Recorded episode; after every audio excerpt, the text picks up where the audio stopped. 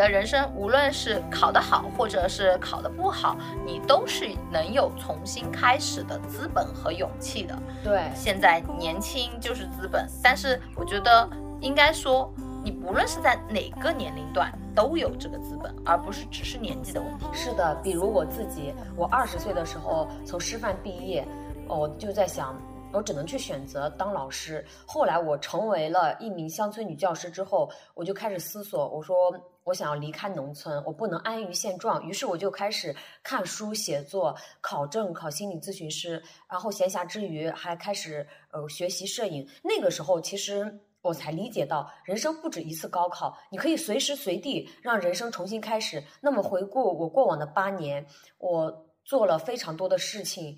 呃，比如说做过摄影约拍、接文案、接主持活动，嗯，那我回过头来看我这过往这么多年的经历呢，它像一颗颗珍珠，我现在有能力把它串联起来了，并且串联起来一起呢，我这个能力让我离开了体制。我虽然没有能力改变过去，我也没有能力让自己回到十八岁去参加高考，但是我可以努力让每一个今天都有意义，就像今天。我在合肥这座城市，百里在大理，我们给大家录制这样一期播客，我们都没有想到，我们的声音先替我们去到了更远的远方，替我们去影响了更多的人。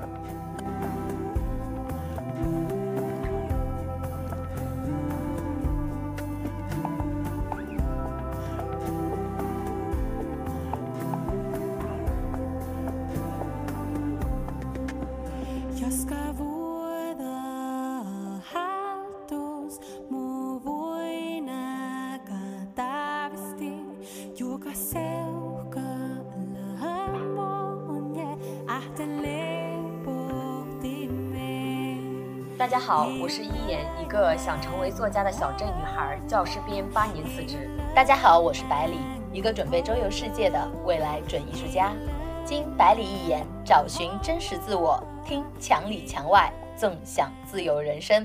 哎，一言，我跟你讲哦，前几天我接到那个电话的时候，我愣了，因为其实我那个身份证上的生日是那个高考的日子，就是银行给我发那个生日信息嘛啊，我完全没有想起来，就是那天是高考。可是你知道吗？我是高中职高的老师嘛，我将近带了差不多八届多的高考，哎，我今年不是刚刚辞职嘛，可是我一点这个印象都没有了，好可怕！天呐，那我能说，其实。这一年还好，就是我对高考好像没有那么深的执念了。就是其实，在我过往的十几年里，哈，我的人生其实一直我觉得是不完整的。我对高考都有很高的情节，每到高考季呢，我都无法释怀。每一年的高考，我都会去写一篇文章，就是说，其实我没有参加过。高考我有多么多么的遗憾，呃，但自从今年我辞职之后，我发现好像人生其实不止高考一条路，就是会有与。这个情节慢慢的和解的感觉，其实我觉得非常能理解，你知道为什么？因为你现在出来了，因为高考它就是一次机会嘛，你拥有了更多可能性的机会。可是因为你没有经历过高考，你发现你只有一个师范的，因为师范是高中一读进去就直接读到大学，出来你就只能做老师了嘛，嗯，就你人生只有这一条路。可是现在你从这原先的轨迹当中跳出来了，你突然发现我好像又有了一次新的机会，是的，然后你就并不那么执着了呀。还有一点是什么呢？就是其实，在我们成长的过往经历中，就是我们的父母会去说啊，你上了大学就人生就解放了。就会这样说，就再也不用学习了。呃，你工作之后有了工作就好了。你工作之后呢，又会说啊，你结婚生孩子就好了。其实我觉得父母一直在给孩子去传递这样一个很负面的信息：人生从来没有哪一件事是你做了之后，你的人生就会一马平川，就会一下子好起来。嗯，其实我们应该告诉我们的孩子，人生是一个不断面临问题、解决问题的过程。虽然生活很难，但我们可以有解决问题的能力，可以选择去直面。问题，嗯，因为人生的确真的挺难的。大家从小被灌输啊，我考上大学就好了，结果呢，发现考上大学并没有好。然后大学结束之后，呃，去参加工作，在工作岗位上发现会更痛苦，是不是这样的？其实我觉得他们这种好是源自于他们没有思考能力，因为这些像俗语一样的谚语都是口口相传传出来的，其实没有人真的去验证这些事情，而且他们跟我们说的时候，他们的人生也只是过半，他们可能甚至也都没有经历过高考，我们原来父母的那个年代嘛，对不对？对，人生你想想看，就真的很奇妙。去年的六月七八号，我的学生还奋战在高考的前线。我基本上每一年都会去带高考，你知道我带艺术高考嘛？我除了第一年我没有带高考，嗯，好像中途有一年嘛，我差不多带了八年多的高考，我带了很多届，天 就我，年年都是高考的一个代班老师，你知道吗？之前还是班主任。带高考你会有啥样的感觉呢？哎，其实我跟你讲哦，就是老师也很信命、很玄学的。那些高考的老师，他们会在啊高考的那天，他一定要穿红色，就是会有个好意头。还有老师如果身材好一点，他就会穿个旗袍，然 后就旗开得胜。天呐，原来老师还这样。对啊，就我其实以前不太信这些，但是我觉得我自己的人生可以无所谓，嗯，就是也为了给学生鼓鼓劲儿嘛，有我也会穿个红色去，就沉重心理吧，也就是希望能给他们一些加持吧，就这种感觉。嗯，学生有时候也挺感动的。现在回忆一下，就是我记得我带他们去考试的时候，他们也会出来，他说：“老师，我要跟你拥抱一下，接个好运。”然后哇，这个学生也好暖呀，感觉。好多学生，好几个都会这样啊，还然后过来，要么就是男生有时候不好意思就说，老师我要跟你握一下手，给我点 运气，就挺搞笑的，因为我跟他们比较的熟嘛。嗯，哎，你还记得当年你高考？哦，不对，你说你没有参加过高考，我还想回忆一下，我说当年高考是什么样的？嗯，那我跟你说，我为啥就是说没有去这个参加高考，去读了师范。其实听我们播客的可能也知道，因为我数学偏科不好嘛，就是让我去读了一个五年制的师范，就是三加二的那种。其实我一直在想，如果我父母就是有一点点的这个远见和格局，他们可能就比如说不会让我去说去读一个这样的，一定会让我复读一年或者干嘛的，然后再去就会有更多的选择，而不是说我毕业了只有一种选择可以当老师，对吧？哦，当然了，现在。就是对于过往的选择和经历，我们已经无法去弥补了。但我能做的，我觉得我的人生可以随时开始呀。你看现在我没有上过大学，没有经历过高考，我依然可以有主动选择我人生的权利，我就觉得我很棒。你知道吗？其实我以前也会想，特别是我现在，因为像我，我记得我高考的时候，我当时，呃，我们艺考，我当时完全没有说我要考哪个学校的念头。嗯真的，我去，我真的去了，当时去了中国美院的时候，我觉得我等我考完了，我突然很想考美院。然后我的成绩出来的时候，我我跟我妈说，我说我想复读，我妈说不用啊，那么辛苦，就这样就可以了。但是真的有一些父母他是会很支持孩子的这种想法，其实我也能理解我的父母。就比如说他硬给我选择了老师这个嗯赛道，或者说这个方向，但我现在想，就如果他们真的有一些更多的远见，也会很好。但是其实当初我父母做这个选题的时候，填志愿的时候，他去问了很多的人，哦，才会给我选老师。他们也是经过多方考量，就是说。我们做出的人生选择，已经是他们能达到的一个最高的标准了。其实今天我为什么一定要拉着一言说我们想要录一期播客呢？就是我觉得在很多人的家庭里面啊，他是没有那么多人他见过世界、有深度思考的一个家长去帮他去做一些规划的。我们也不是说嗯我们就有这个能力，只是我们想分享一下我们的经历。因为如果你在你的生活当中，或者是你的家庭成结构当中，你有个高考比较好的表哥或者是姐姐，就是在你的家族里面啊，他可能会给你一些意见，大个四五岁的这种，他会从他大学的角度，比方说他会给你一些意见，如何填一个志愿，嗯、那如何去做大学以后如何参加社团，他会给一个经验。但是很多像我们，我和一言这样家庭出来的孩子，我们其实没有这么多机会。为什么呢？因为我们的父母，你知道，就是农村，他们文化水平也不高，他们竭尽所能的去认识的那些人，可能也只有眼界和格局只有这样，且人家并不能替你做选择，所以我们的人生选择还是会选择一个非常单一的老师。就百里刚刚讲的这一段，让我想到了昨天晚上的直播。其实我就是还哭了，你知道吗？就是在讲述我离开体制，在那个小城市里面，尤其是在我那个家庭里、村庄里，到底有多难？其实我父母到现在还背负着很多的压力。那我为什么要去做这样一件事情，做我家族的拓荒者？因为你知道吗？在我在我人生道路的这漫长的几年的探索中，我发现我身边没有一个人可以帮助到我。比如说我的父辈、我的伯父、我的姑姑，甚至是我的哥哥，他们都是安安稳稳上班的人，都没有一个去探索自我人生的这种人。所以我真的是自己摸爬滚打，一路走到了今天。那为什么说还要去走这样一条难走的路？我真的其实是在为我的后代就是开辟一条道路。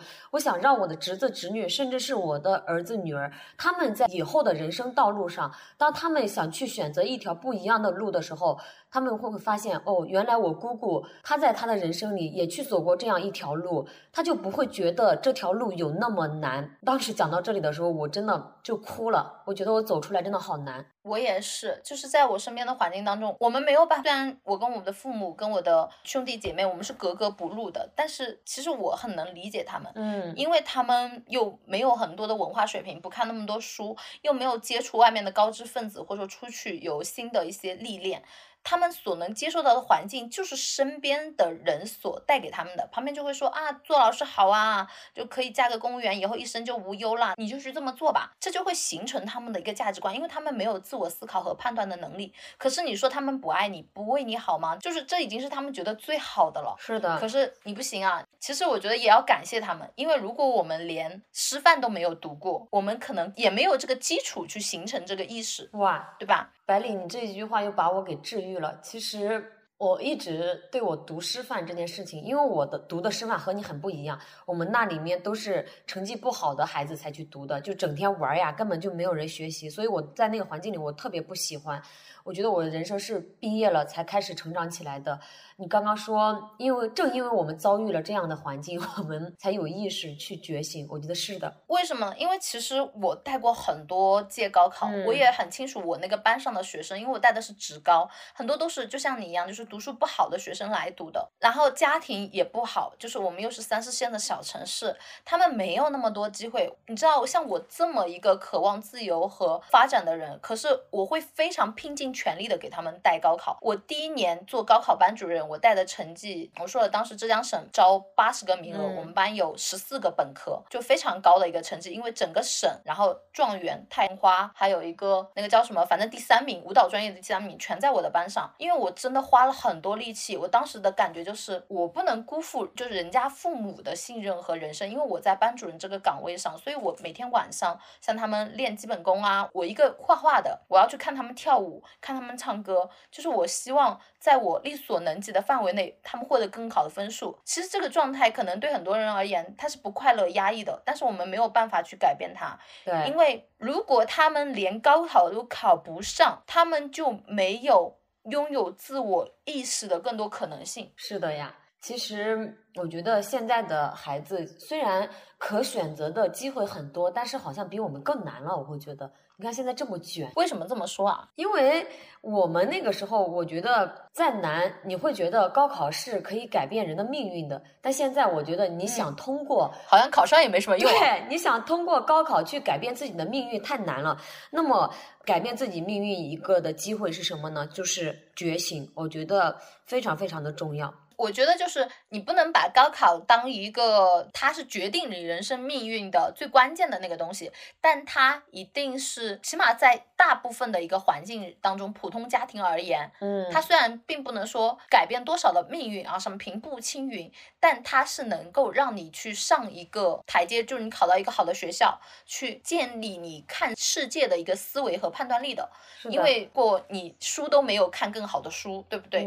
你都没有走出去见更。更厉害的人，那你怎么去形成你的世界观和你的认知呢？是的，是的，你知道吗？去年的时候，我看了一本书，对我影响就蛮戳我。没有经历过高考这件事的，我不知道百里有没有读过，是杨本芬的书，叫做《秋园》，它被称为女性版的《活着》，在去年特别火。嗯嗯，我知道这本书，你说。就是当时呢，我还看了人物对杨本芬的采访，我把人物的那篇文章呢看了两遍。呃，其中最深刻的一句话就是，他说每一。代女性获得的机会都是凭借上一代女性的奋力托举。我觉得对于我们这种基层女性来说更是如此。那可能我们去读个师范就已经很好了。因为我身边哈，除去我同学很聪明的那种，他们去上了大学，呃，其他的都是初中毕业就嫁人了，或者是去结婚了，去打工了。怎么说呢？是这样子的，就是我们高考的一个第一步，你获得了呃更多的一个能量，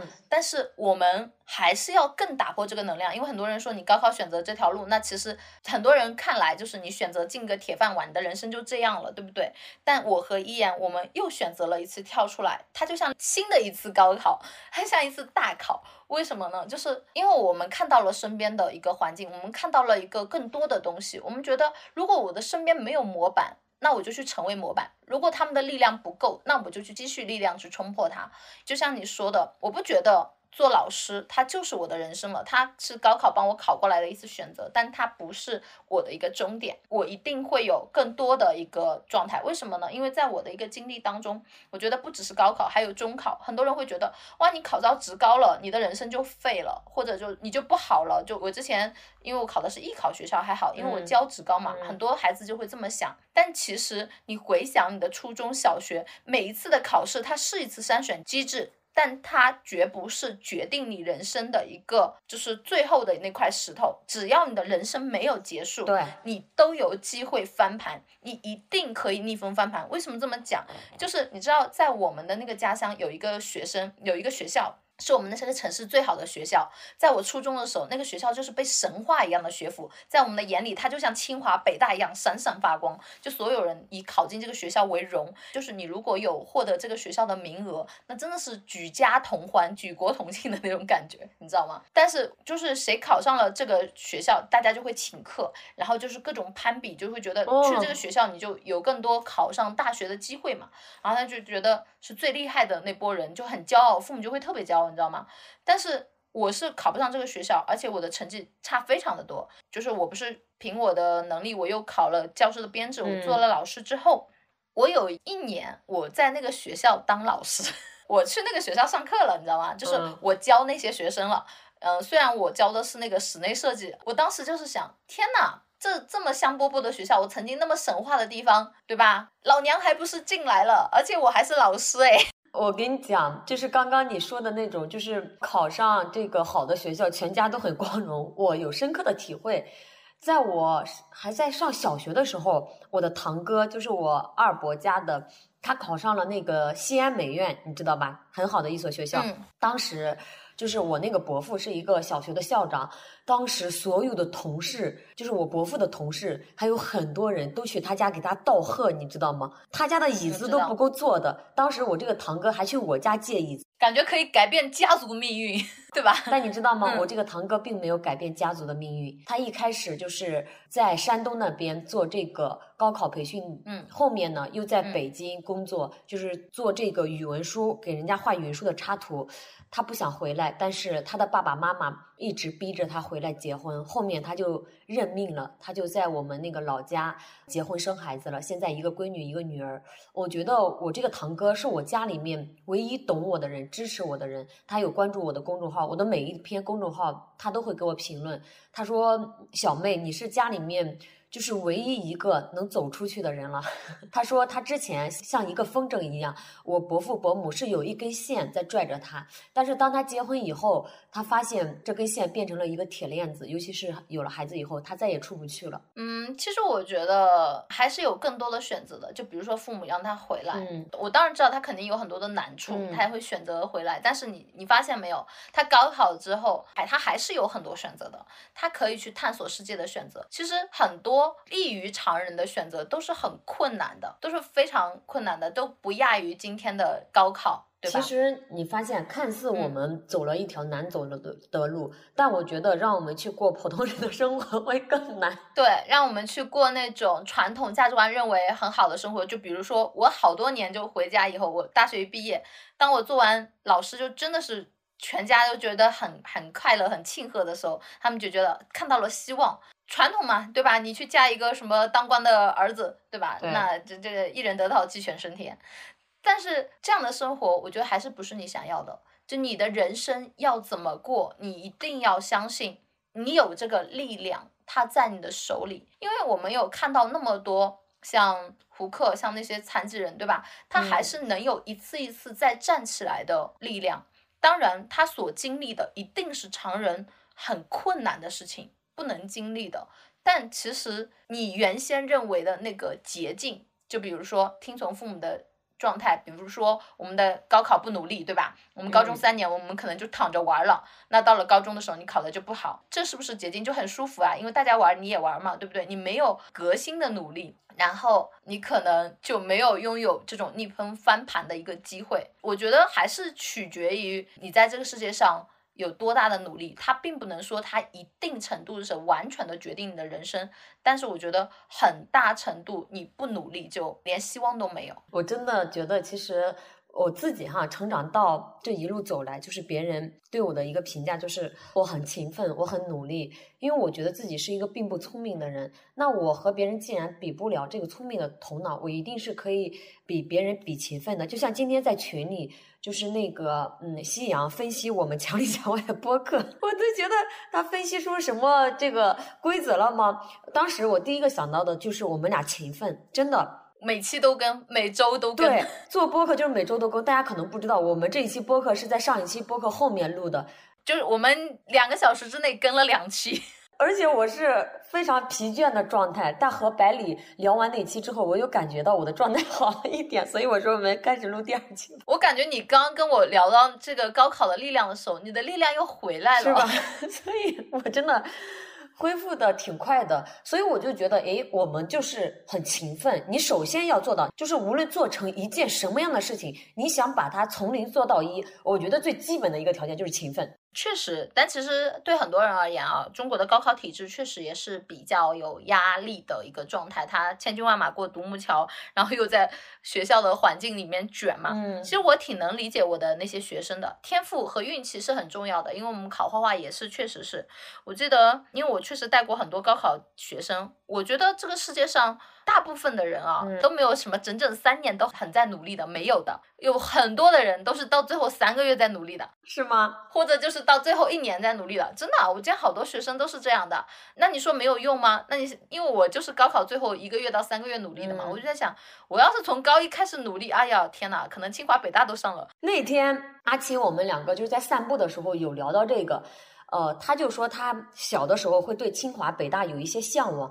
然后他说：“一言，你竟然没有对这种名校的追求和渴望吗？”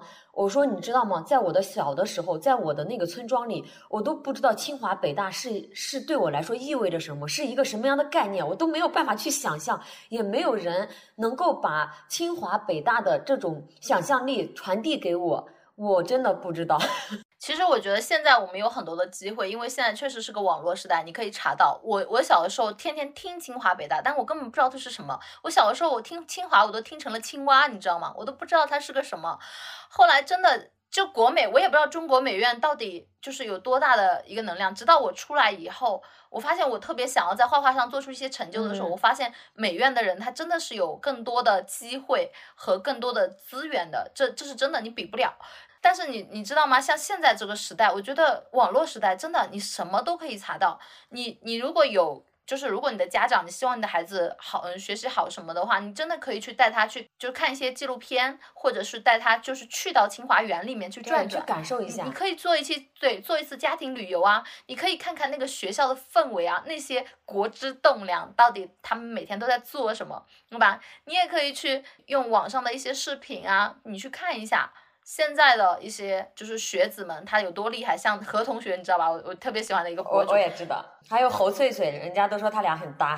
对，就是很厉害的这些人，他的一个生活路径是什么？当然不一定所有的这些人他都是经历过高考的，因为现在真的是条条大路通罗马，对吧？网红做得好，他也是有要求的。是不是？嗯，然后你可以跳舞、唱歌都有你的潜能。你知道昨天我在给我共读会的小伙伴直播，你其实很好奇我为啥要直播四个小时？因为聊得太嗨了。他们问的问题很有意思，比如我一个学员说，他说他听完我的人生经历之后，他觉得很奇妙、很奇幻。他说我感觉我和一言生活的不是一个世界。当时我就笑死了。他说一言生活的那个世界里。是在一个空间里，但是他这个空间是有窗户的，他可以窥探到外面的世界。但我的这个世界是没有窗户的，你知道吗？我这个学员是九八五北京师范大学毕业的，现在是一所高中的语文老师。他，但是他觉得我这种检索信息的能力，他都没有获取信息的能力，所以你看。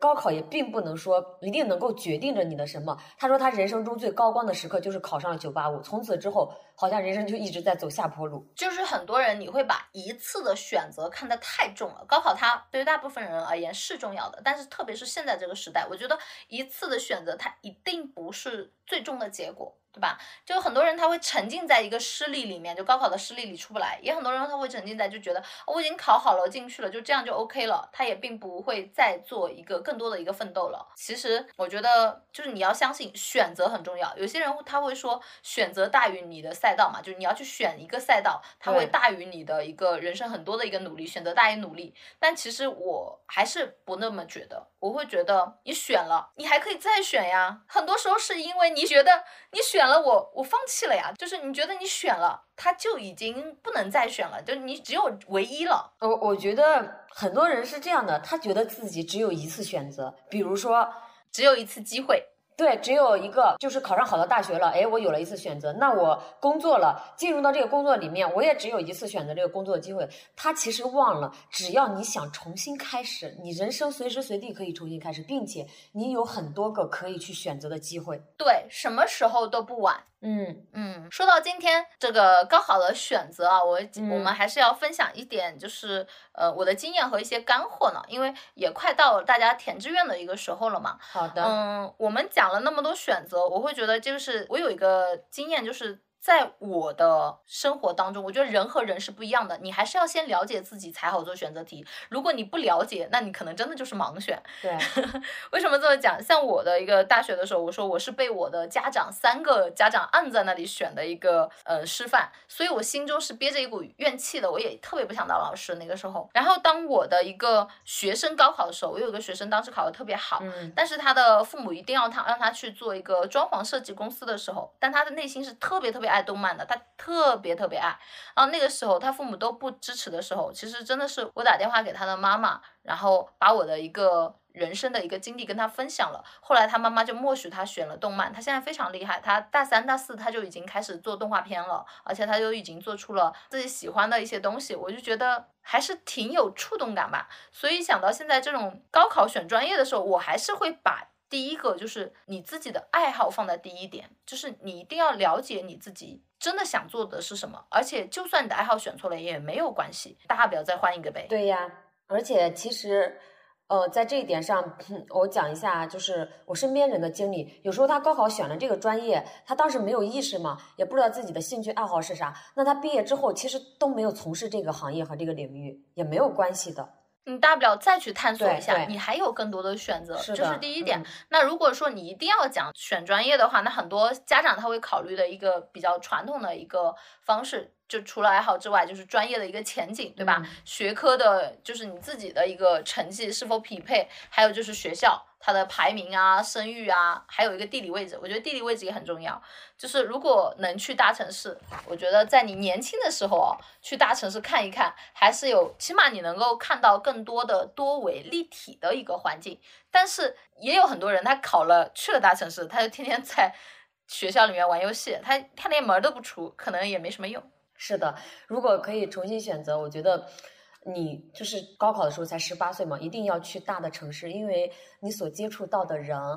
你所见识到的东西和小城市都是不一样的。如果你非常清楚你的人生想要什么，那么你真的非常的幸运，因为你很早就知道了自己的一个方向，它会更好的帮你去确定目标，通过它。那如果你一直很迷茫，你也不知道自己喜欢什么，也没有关系，选择你多个爱好当中的一个，或者是有前景的，你可以结合爱好、前景，还有城市、学校这些共同的去分析，也没有关系，因为你并不确定。你就是一生本命的去爱他，就像我，我其实从小那么那么爱画画，对，可是，在那么多年的生活当中，我还是一直会怀疑我自己是不是可以做别的，是不是不是我的本命选择？那有什么关系呢？对，是的，嗯，所以大家要把这个眼光放长远一点。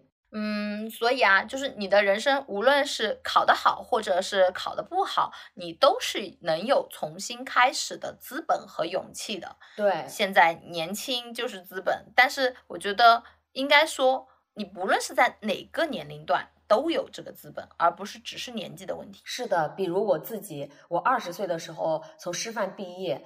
我就在想，我只能去选择当老师。后来我成为了一名乡村女教师之后，我就开始思索，我说我想要离开农村，我不能安于现状。于是我就开始看书、写作、考证、考心理咨询师，然后闲暇之余还开始呃学习摄影。那个时候，其实我才理解到，人生不止一次高考，你可以随时随地让人生重新开始。那么回顾我过往的八年，我做了非常多的事情。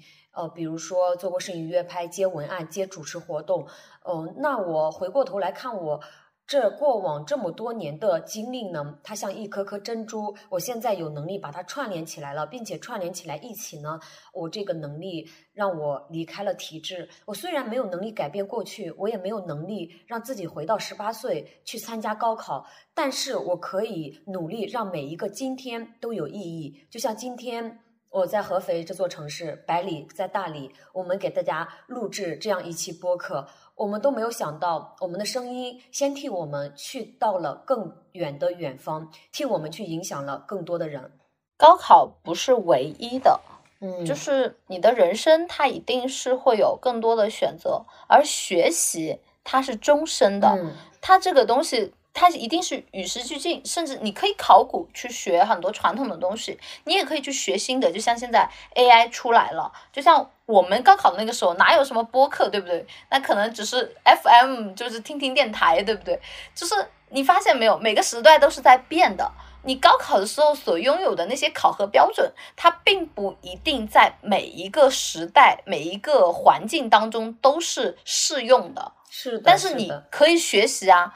我觉得人类，你身为一个人，你拥有最大的、最最幸福的一个状态就是好奇心。你对整个世界有求知欲，那你就有改变的力量。对，就是高考会改变人的一生，但它并不能决定一个人的一生。对，因为学习是终身的。你只要你想，你随时都可以学习新的技能；只要你想，你随时都可以上到一个不同的人生状态里。对，并且呢，大家也不要把这个学习仅仅局限在你坐在教室里，你参加什么课程才叫做学习。其实你出来工作之后，你在社会上接触到的一些东西，或者你去大自然里带给你的一些思考，这些都可以叫做学习。就是学习，它真的。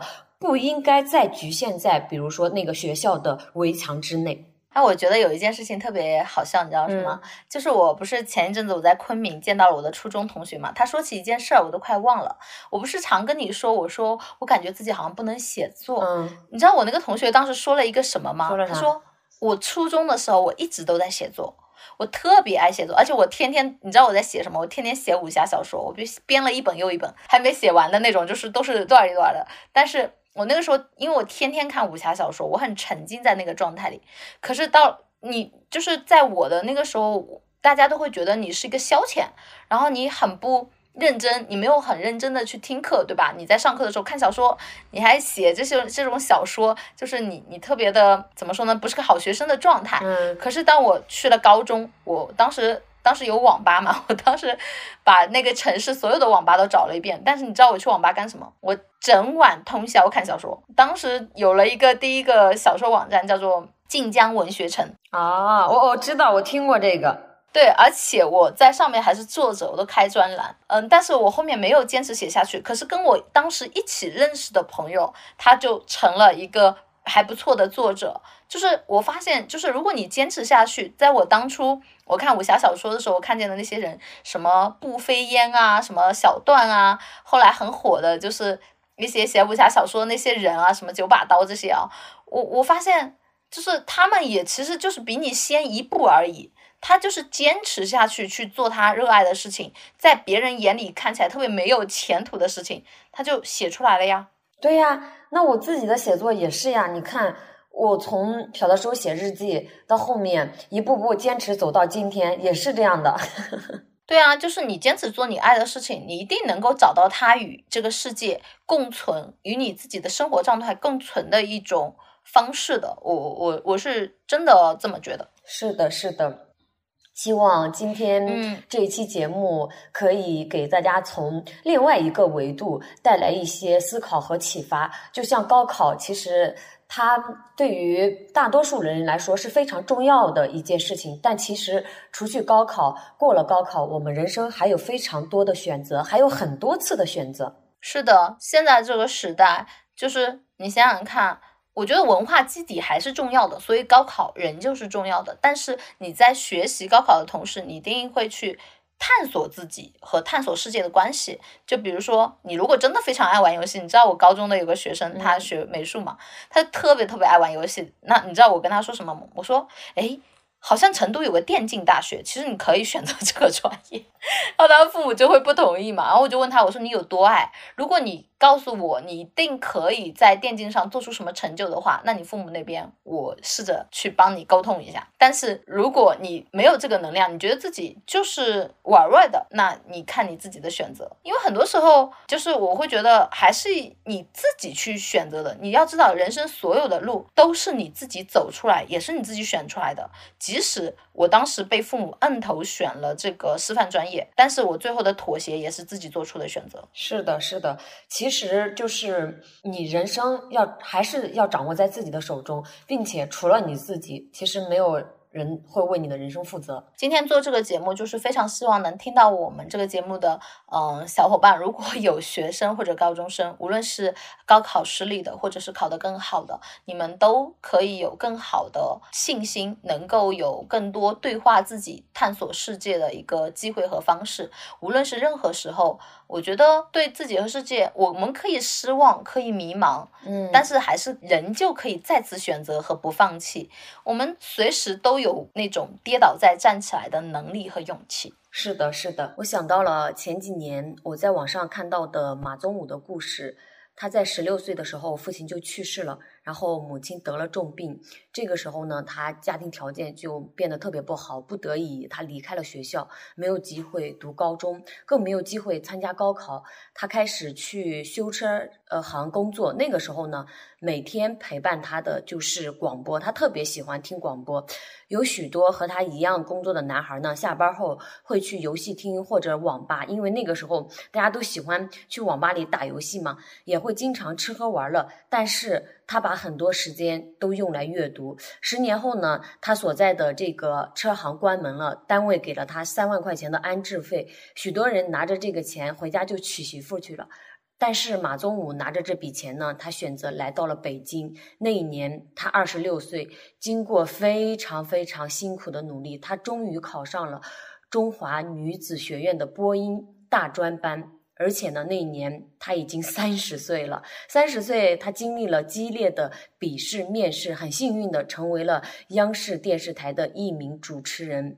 马宗武说过一句话，对我印象特别深刻。他说：“人生最艰难的时候是什么时候？不是生病的时候，也不是当你贫穷的时候，而是你不知道下一步路在何方。”我在故乡修车的十年当中，从十六岁到二十六岁，我工作的戈壁滩上没有娱乐，我只有通过听广播、读书了解外面的世界。我也希望有一天，我的声音能从广播里传出来。经过十多年的努力，他成为了自己想成为的样子，还出版了一本书，叫《我走了好远的路才来到你的面前》。的确是这样，他走了好远好远的路才被人看见。天呐，我觉得这个故事非常的励志诶。其实我在很早的时候，我也有一个非常喜欢的人，他叫丁磊。嗯，呃，就是之前因为我玩很多游戏嘛，他是创始人。我那个时候玩《梦幻西游》。然后他也是网易的老板，他非常的喜欢一些科技的东西。然后就是我们很早听的一个，就是关于他的故事。他接受十三幺采访的时候，他说过啊，高考之前的人生就像一根漆黑的烟囱里匍匐前进，所有的目标就是从这个烟囱里爬出去，而唯一的途径就是高考。他其实。没有那么决然把高考当做唯一的途径，但是他的一个学习主要靠兴趣驱动，而且就是读书之后，他还是非常的努力的去学习。所以我觉得很多时候，无论是你的生活是选择是怎么样的，只要你心有这个希望和激励，你就会去会去选择一些更多的学习和成长。作为一个人生经历过一些抉择的过来人，我和一言也想给大家送一些祝福和鼓励。无论你现在是在面临高考的选择，还是人生的谷底，希望你都不要放弃。因为其实，在我们中国的教育环境里面，很多人在考上大学之后，他就已经放弃了学习。可是，其实学习它是终身的，无论是生活爱好，还是一些你所喜欢的奇奇怪怪的东西，只要是活着，就都在学习。你只要对这个世界有所热情和探索欲，你就一定会获得成长。所以我非常希望你，无论在什么时候，都不要失去对于探索世界和探索自我的好奇心。现在，无论你的高考成绩如何，工作是什么，只要活着，那我们就是乾坤未定啊！你我皆是黑马，都有逆风翻盘的可能。因为在你努力成长的时候，漫天的星光都会为你闪烁。希望我们都可以在各自未来里闪闪发光。是的呢，其实我在看完马宗武的故事之后，就有释放出了我内心的一点卡点，因为之前我对高考一直有情结。在马宗武身上，我可以看到人真的是可以通过个体的努力去改变自己的命运的。我觉得，尤其是在现在这样一个互联网和自媒体时代，我也是没有参加过高考的人，也没有读过高中和大学。但是大家通过听我和百里的播客，也可以看出来，我一步一步通过自己的努力，其实是走出了一条属于自己的道路。也希望大家都能够走在属于自己的道路上。这里是墙里墙外。我们陪你一起探索人生更多的可能。我们下期再见啦，拜拜！下期再见，拜拜。就像每个硬币都有正反两面，能遇见天气预报说明天有雪，可备忘录里明天有约，一个世界。生活在不同季节，这样两个人竟然遇见。我喜欢夏天的热烈，你热爱冬天的纯洁。我穿着棉袄，你穿拖鞋。我喜欢南方的夏夜，你偏爱北方的风月。春夏秋冬流转时间。相爱。